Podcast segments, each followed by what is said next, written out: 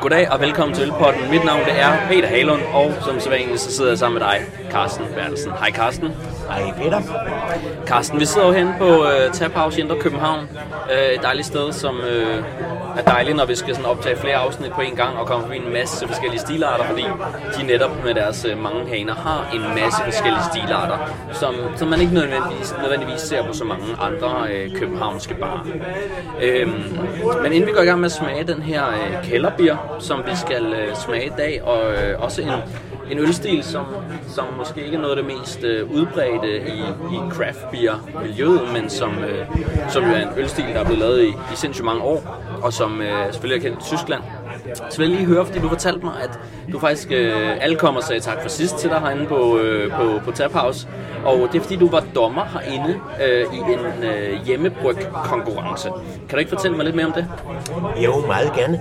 Den hedder Tap House Open, og den er hver år i januar.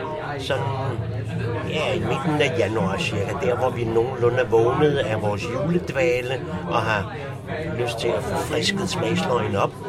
Og øh, der var en række danske hjemmebryggere, der stillede op, og der var 10 i opløbet, og så skulle vi, øh, og det vil sige Mike fra det, der hedder Wild Weather Brewing, og så Michael Rabeck, der fungerer ude på Nørrebro Bryghus, og så mig, vi skulle så være dommer i en konkurrence, og øh, det var en meget høj kvalitet, synes jeg. Og det var meget tilfredsstillende. Det var dejligt maltet og humlet øl, og det var faktisk meget præcise inden for den stilart, som de påstod, at øllet var indenfor.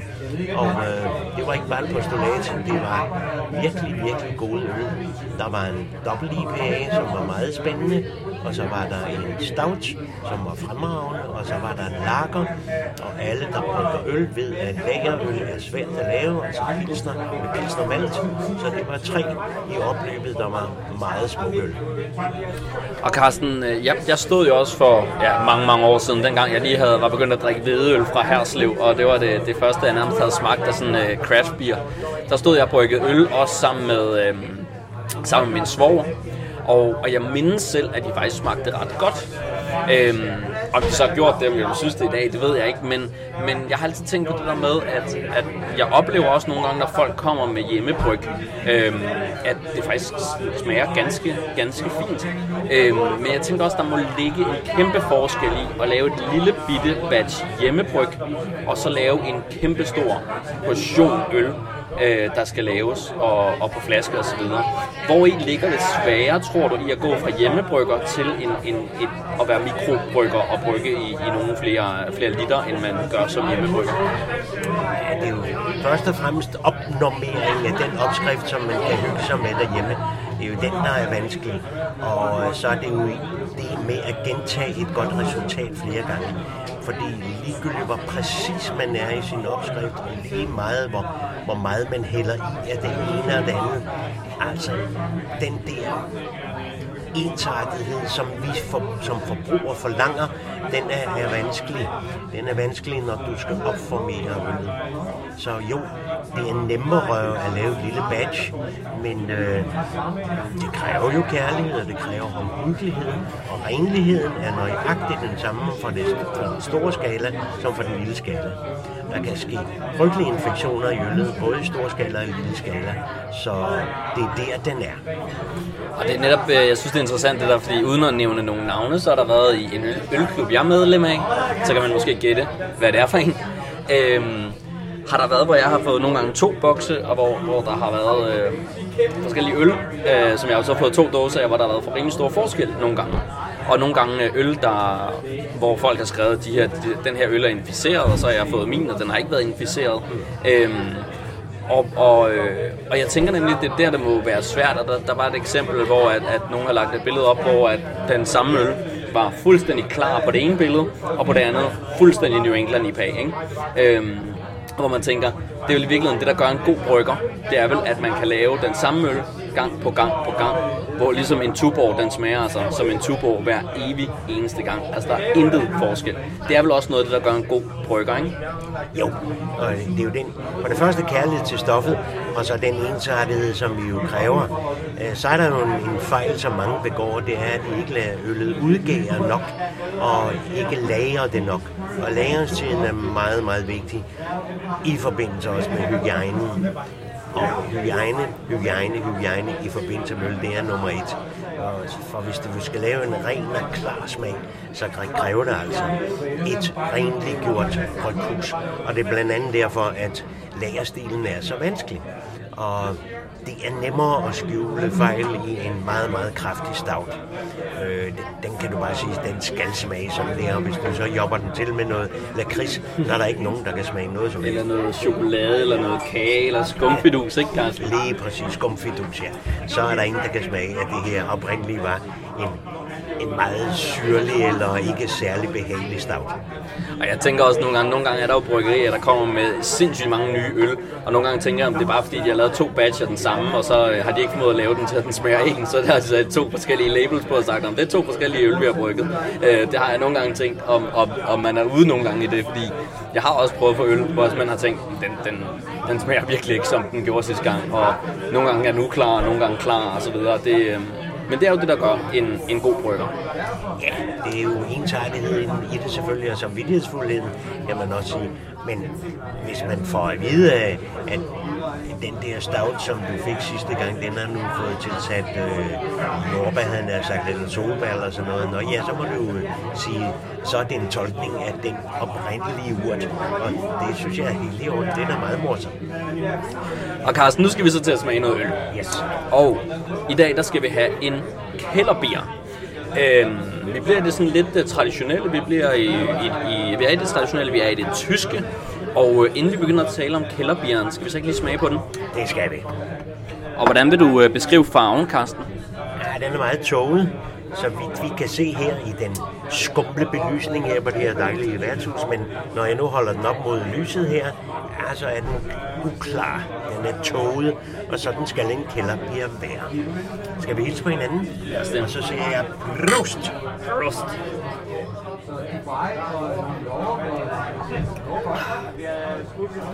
Hvad møder dig i, øh, i næsen, Carsten, når du får den øl her?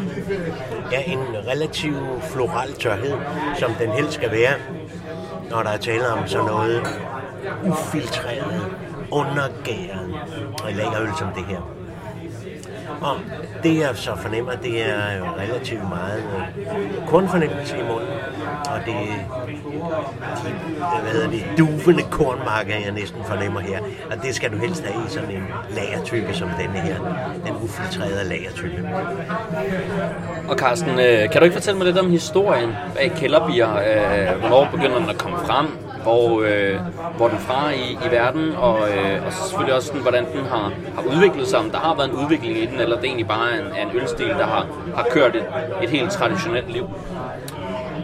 Altså, sådan en øl som den her får jo sit liv efter 1842, og det er jo altså, det er hvor øllet smages til, før man klarer den. Og øh, i gamle dage, der stak man en såkaldt safran eller tvikkelharn ind i fadene for at se om øllet, hvordan det havde det, så smagte man det andet der. Og så derefter filtrerede man øllet. I dag centrifugerer man det jo, så du får den der klarhed, som du synes en pilsner skal have. Men når du klarer øllet, ja, så mister du en del B-vitamin, og du mister en del askorbinsyre og øh, proteiner. Og det er denne proteinrige drik, vi nu sidder med. Og det er så, vi kunne kalde det den oprindelige pilsner, før den er filtreret. Ja, fordi det er lige jeg kan afsløre, det er uh, Greed fra mig Bryghus, vi uh, vinder drikke. Og på Untapped, som er den her app, jeg jo blandt andet bruger, der står den egentlig som en, en pilsner. Og hvad, hvad er det det med filtreringen, der egentlig adskiller den fra en kælderbier fra en pilsner, eller, eller ligger der andre forskelle? Nej, det er stort set filtreringen, og så er den ikke helt færdiggæret. Man kan godt lide den her lidt kraftige øh, urtefornemmelse, eller kornfornemmelse i øllet, ikke? Og den får du ikke, når du filtrerer øllet. Så det blev en, i løbet af det 20. århundrede en meget elsket stil, og at du ikke ville have jeg lagrede øllet fuldt ud de, de obligatoriske 90 dage, men tog den, om så må sige, som spædbarn, og så drak den, og så fik du den øh, klare friskhed i øllet. Og hvis du tager en pilsner, som er ren og klar i, i smagen, så har den altså ikke den her florale fornemmelse, som øllet har her. Den her øh, øh, kælderbier, vil du sige, den smager som en, en traditionel kælderbier, eller er det også lidt en fortolkning af, af kælderbieren? Ej, den er meget traditionel, og respekt for det, det kan jeg jo vældig godt lide. Den er jo altså skabt af Amager Bryghusdrengene øh, ude på Kastrup forladen er så eller ude i Kastrup, og øh, de har lavet den her meget præcis og meget ædel, og den ligger ved at tro på de 25 IBU, som sådan en pilsner skal ligge på, hverken mere eller mindre. Så det er ikke nogen fortolkning af en pilsner. Den er meget ren og meget klar i smag. Men det er jo også en, en øl, der egentlig skriver sig meget godt ind i den mode, der lidt er nu med, med de helt klassiske lagerøl. Altså på sin vis kan man jo sige, det er ikke en øl, der gør nogen fortræd. På den anden side er det vel også bare godt håndværk, at, at, at lave en let drikkelig pilsner, som kan drikkes nemt på en sommerdag eller en vinterdag, som, som vi kan i dag. Øh, I de her tider, hvor alt skal være specielt, så er der vel også noget, noget dejligt over det helt, helt simple. Ja, og netop i forrige afsnit uh, smagte vi jo en amber, en fortolkningerne amber med ekstra meget humle. Og det kan man jo altid skændes om, om man vil lave det på den måde. Men uh, det, som man åbenbart har valgt på det her bryghus, det er at lave den så rent som overhovedet muligt. Måske også for at spille lidt med musklerne og at se, ah, men nu har vi altså lavet øl med havtoren, og vi har lavet en, en virkelig vidunderlig øh, porter og stav som herr Frederiksen, og de tolkninger der, som man laver på Amager. Og så vil man måske sige, værsgo, nu spænder vi buen, og så laver vi simpelthen en helt traditionel sommerøl. Og så vil vi gerne have den er udfiltreret, fordi så er det den mere rene vare, og der har jeg altså alle de gode vitaminer, som der skal være i rigtig godt øl. Og hvorfor hedder det egentlig kælderbier? Altså er det fordi den er lagret i, i kældre traditionelt i Tyskland? Ja, altså det var jo stilen, at i, i den sene øh, det sene efterår, så var det jo, man rykkede kraftigt og meget, og så begynder varmen at komme ind over de tyske lande og ind over Tjekkiet eller Tjekkoslovakiet, som det hed engang. Og så var det vigtigt at stue tønderne ned i kældre. Og disse kældre, de kunne altså være under bryghuset, men de kunne sandelig også være ude i den dejlige Guds natur, og så gravede man det ned i øh, iskugler eller ganske simpelthen ned i jorden. Så plantede en masse kastanjetræer ovenpå, og så sad for, folk oven på de her kugler, øh, altså de her grave, øh, og drak det øl, som stod og lagrede nede i de her grave. Og så sad man under kastanjetræernes skygge, og skyggen gør jo så også det, at jorden er relativt kold. Og så går man så brygmester ned og stikker en hane ind i fadene for at se, at den ved at være færdig. Nej, det er den ikke helt, men nu er den så frisk, som den gerne skal være fra kælderen. Og så er det, man skænker det her kælderbier ud, og så er det altså filtreret. Og, og knytter øh, øllen sig til en helt bestemt by, som for eksempel Altbier til Düsseldorf, eller er det mere en region?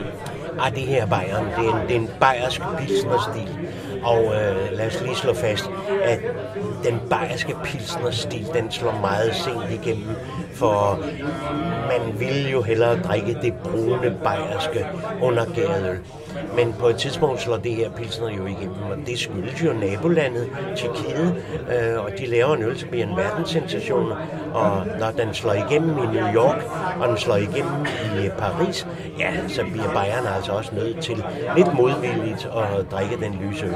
Men det ender jo så med at finde en kæmpemæssig sensation og øh, begivenhed i Bayern at drikke det lyse bayerske. Helles kalder de det så, i, i modsætning til pilsneren for pilsen. Og, og nu du fortalt med Tjekkiet, findes der også et, et, en tjekkisk udgave af, af kælderbierne, altså den her pilsner, der er ufiltreret? Ja, masser. Og, og når du nu tager til det dejlige Tjekkiet, du vil ikke finde den helt så ufiltreret, men så går du ind på et tankværtshus, Tankovane, og så beder du om en pilsen urkvæld, ufiltreret, eller det behøver du ikke engang spørge om, fordi når du går ind på sådan et værtshus, så får du den sådan her. Men den er ikke helt så tåget som den her Amager-tolkning. Og så får du altså så godt og sundt pilsnøl, som tænkes kan på den jord. Og hvad egentlig, øh, nu har vi talt øh, München og så videre, Oktoberfest, er det kælderbier, man drikker til Oktoberfest, eller hvad drikker man egentlig mest til Oktoberfest? Jeg har aldrig været til en Oktoberfest, Karsten, Det er selvfølgelig for dårligt. Ja, men der er også meget støj, og kære, kære Peter, nu er du i dag, og tillykke, Peter, du er blevet ældre mand Ja, på jeg er 34. 34 i dag, Så tillykke, og var det hyggeligt, at du vil tilbringe et par timer sammen med mig på din fødselsdag. Og der vil jeg bare sige, at jo, jo, jo, det er så hyggeligt at være til Oktoberfest. Jeg har ikke været der siden 70'erne, må jeg tilstå, og der var det en almindelig byfest, om man så må sige. I dag er det hele verdens folkefest, så det vælter ind med mennesker. Og du skal ikke gøre dig håb om at få snakket med dine venner, for det kan ikke lade sig gøre i en larm af blasmusik og talende og syngende mennesker. Men hvis du gør det, så vil jeg hellere anbefale, at du tager en af de bayerske byfester, hvor der er meget mere intim stemning. Nej, du drikker ikke sådan noget som det her. Du drikker festbier, og det er en smule stærkere end det her øl. Det kan være 6, det kan være 6,5 i, i procent, men det er en helles type. Og du kan tit få den herhjemme. Der er den Paulaner, øh, Paulaner og øh, Løvenbrøg ja, Det kan du få på dåse i, i mange supermarkeder. Lige op til oktoberfesten. Det, det lyder egentlig som en ret dum idé at drikke en øl, der har højere procent til så stor en fest, ikke? Altså man tænker til sådan en fest, giver det mening at drikke noget, der er forholdsvis lavt i procenten, så man kan i de der kæmpe krus kan indtage, ikke? Men øhm, jeg kunne forestille mig, at det var hyggeligt. Øh, jeg kunne også forestille mig, at jeg kun ville kunne holde til en dag. Øh, Tyskerne, de kan nok holde til, øh, til lidt flere. Carsten, vi kommer omkring øh, kælderbieren. Jeg er blevet klogere, så skal vi ikke øh, sige cheers. Og øh, tak for den gang. Roast, Prost, selvfølgelig. Skål, prost.